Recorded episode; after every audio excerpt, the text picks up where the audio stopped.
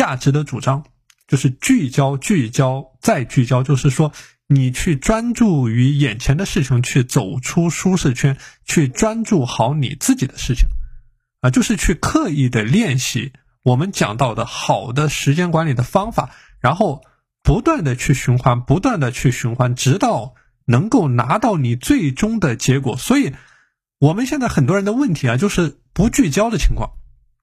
价值观非常的混乱，啊，或者说生活里面的各种各样的事情、各种各样的项目，那么造成整个人非常的混乱。那么出现这样的情况，他有什么样的表现？就是看上去很努力啊，或者说看上去做了很多的事情，那实际上呢是没有拿到任何的效果，没有拿到结果，他只是看上去很努力，看上去做了很多的事情。那所以这里就是我提到的，你的时间管理的过程呢，是需要去系统的思考的，而且你要非常享受这种思考的过程。所以这个是我说的，大多数人他不喜欢动脑，那不喜欢动脑呢，你就陷入到一种伪勤奋的循环当中啊，伪勤奋的循环。所以这个是我讲到为什么每天都是认真努力工作，认真努力的工作，认真的生活。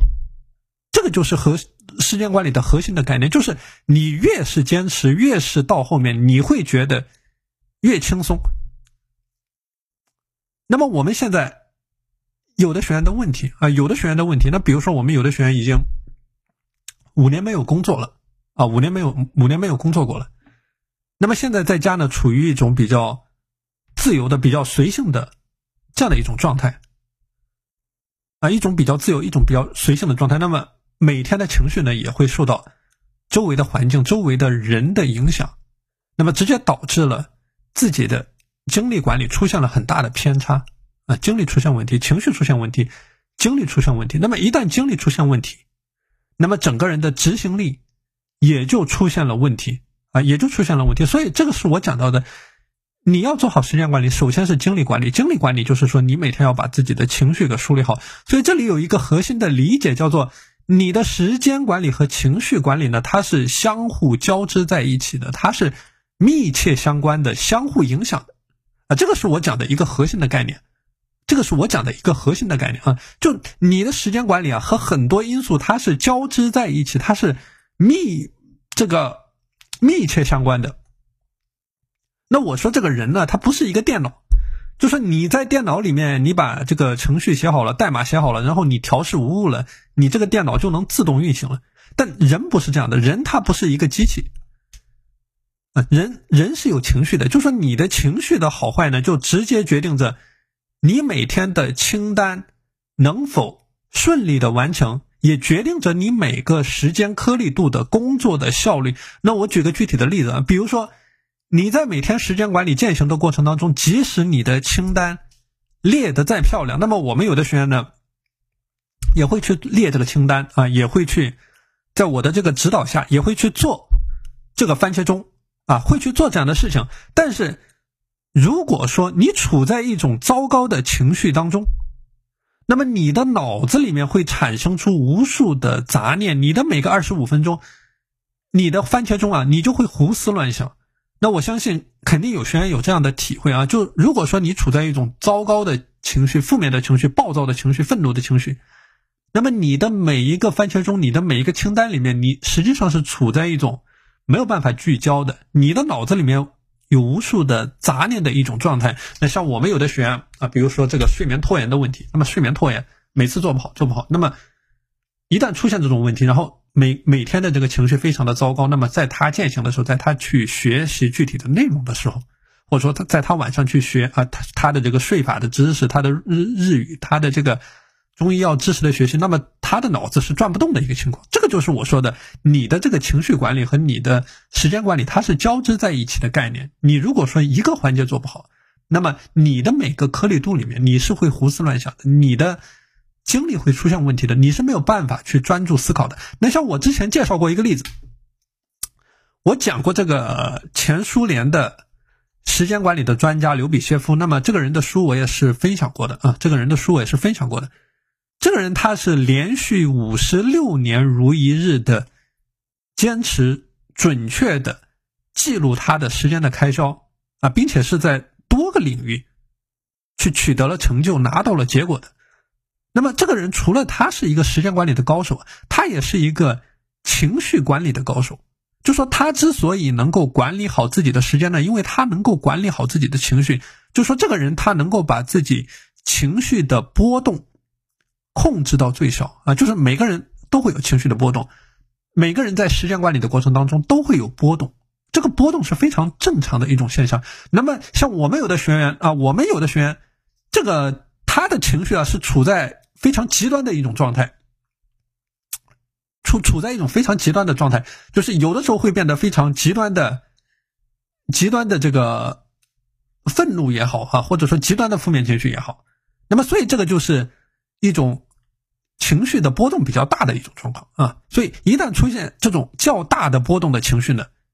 那么你的整个过程是很难去把控好的，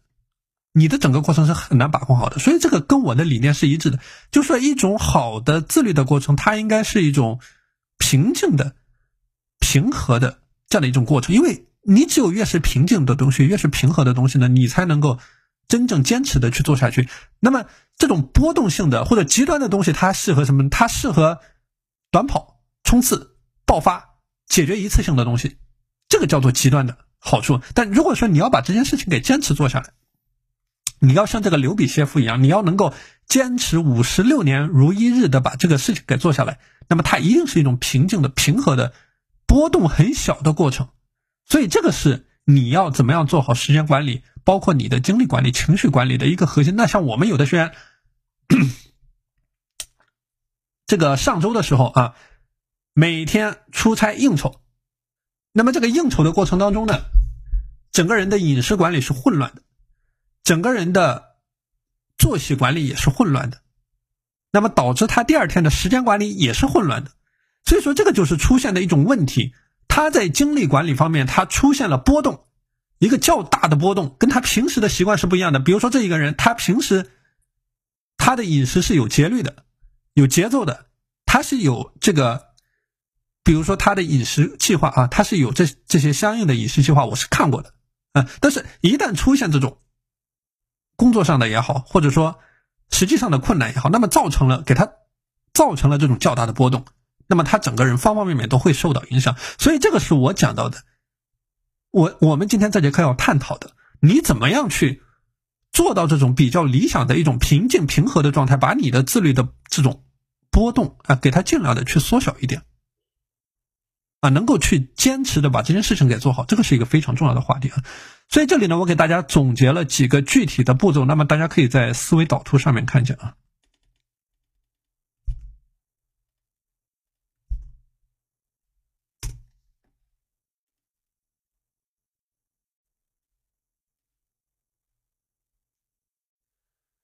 那首先是第一个点啊，首先第一个点叫做和自己对话的一个过程。那我们讲啊，无论是你的时间管理也好，无论是你的情绪管理也好，那么首先你要做到的第一步，像前天的时候我讲到了持续改进这个概念。那么持续改进这个概念，它第一个核心的环节就是识别改进点。那么你的情绪管理，它其实也是同样的一种概念啊，就是说你的每天出现各种各样的情绪，你的高兴、孤独、沮丧、平静、紧张、无聊、生气等等。无论是正面的情绪也好，负面的情绪也好，就说当这种东西来临的时候，像我们有的下面有的学员做这个正念冥想啊，做正念冥想的，那么做正念冥想的肯定知道，就说当这种东西来了之后啊，你不能去回避它，不能去否认它，不能去消灭它，不能去这个试图摆脱它。就这种东西呢，它和你是一个整体，就是当他们来临的时候啊，你观察到它。注意到它，这个就是一种最好的应对措施。所以，面对各种情绪出现的时候，你既不是说要去消灭它，也不是说要去放大它，也不是说要去缩小它，它就是一种客观存在的东西。所以，你要去正视它，然后才能够去驾驭它。所以，这个正视情绪的这样一个环节啊，你可以把它理解为和你自己去对话的过程，或者说跟我们前面讲到的。时间管理的复盘的过程，它也是同样的一种概念。你可以把这样的一个过程啊，和你的复盘所结合在一起。那么，所以说，比如说，如果说你在你每天的时间管理过程当中，你所受到这种负面情绪的干扰特别的大，那么我们有的学员是 OK 的啊，我们有的学员是 OK 的，但是有的学员呢，他是受到这种负面情绪的影响非常大。比如说，我们有一位学员，我们有一位学员啊，那么他在家里的时候呢，他就会受到家人的这种情绪的影响。或者他会受到他公司里面员工的情绪的影响，那么这个时候，他的整个人的情绪是受到外界的干扰的。那么一旦受到这种外界的干扰，那这个时候他自己的执行也好，或者说他一天的时间管理的过程也好，就会出现偏差。所以说这一位学员把他的几个时间管理的目标，比如说他和家人之间的相处，那么这个是他的一个时间管理的目标。啊，所以说这个就是我讲到的第一个概念，叫做正视你的情绪的概念。那比如说，在你的每天复盘的过程当中，你可以去思考一些核心的问题，啊，比如说我为什么会产生这样的情绪，特别是一些负面的情绪，负面的情绪。那我们有一位学员，他的这个负面的情绪啊，每天会有这种比较极端的这种负面的情绪。那么这个时候就可以去思考，为什么会产生这种负面的情绪，或这个情绪是怎么样来的？或者说，你要把这个问题想得非常的具体，非常的透。就这个东西啊，它有两个层面，第一个是潜意识的层面，第二，第一个是显意识的层面，第二个是潜意识的层面。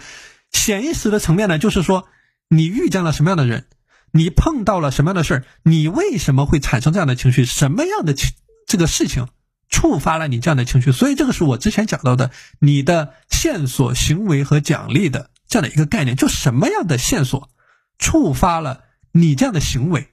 啊？所以，当你在进行和自己对话的一个过程当中呢，你可以借助一些其他的工具，比如说，你可以用一个笔记本，把这个东西简单的写下来，就像写日记一样，把它写。为什么写日记？写日记其实也是对自己的情绪的一种梳理。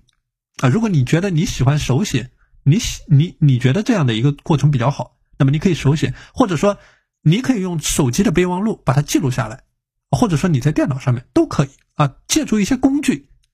啊，把这种提提出来的问题给它记录下来，把它的答案就是你的思考的结果给它记录下来。其实你在进行这个思考的过程啊，其实就是你在和自己对话，或者说在。剖析你自己的过程，啊，这是一个非常重要的环节，叫做剖析你自己的过程。啊，我们很多人呢，他是处在一种没有自我察觉的一种阶段，啊，就他会受到这种负面情绪的影响，但是他从来没有去想过怎么样去驾驭它，或者说怎么样能够让它为我所用，啊，导致他每天的时间管理过程当中，然后受到这个点的影响特别大。啊，所以这个是你要做好你的情绪管控的第一个步骤，一定是识别出你的情绪，就是你要知道你的这些情绪从哪里来的。那么第二个话题呢，叫做解决方案的寻找。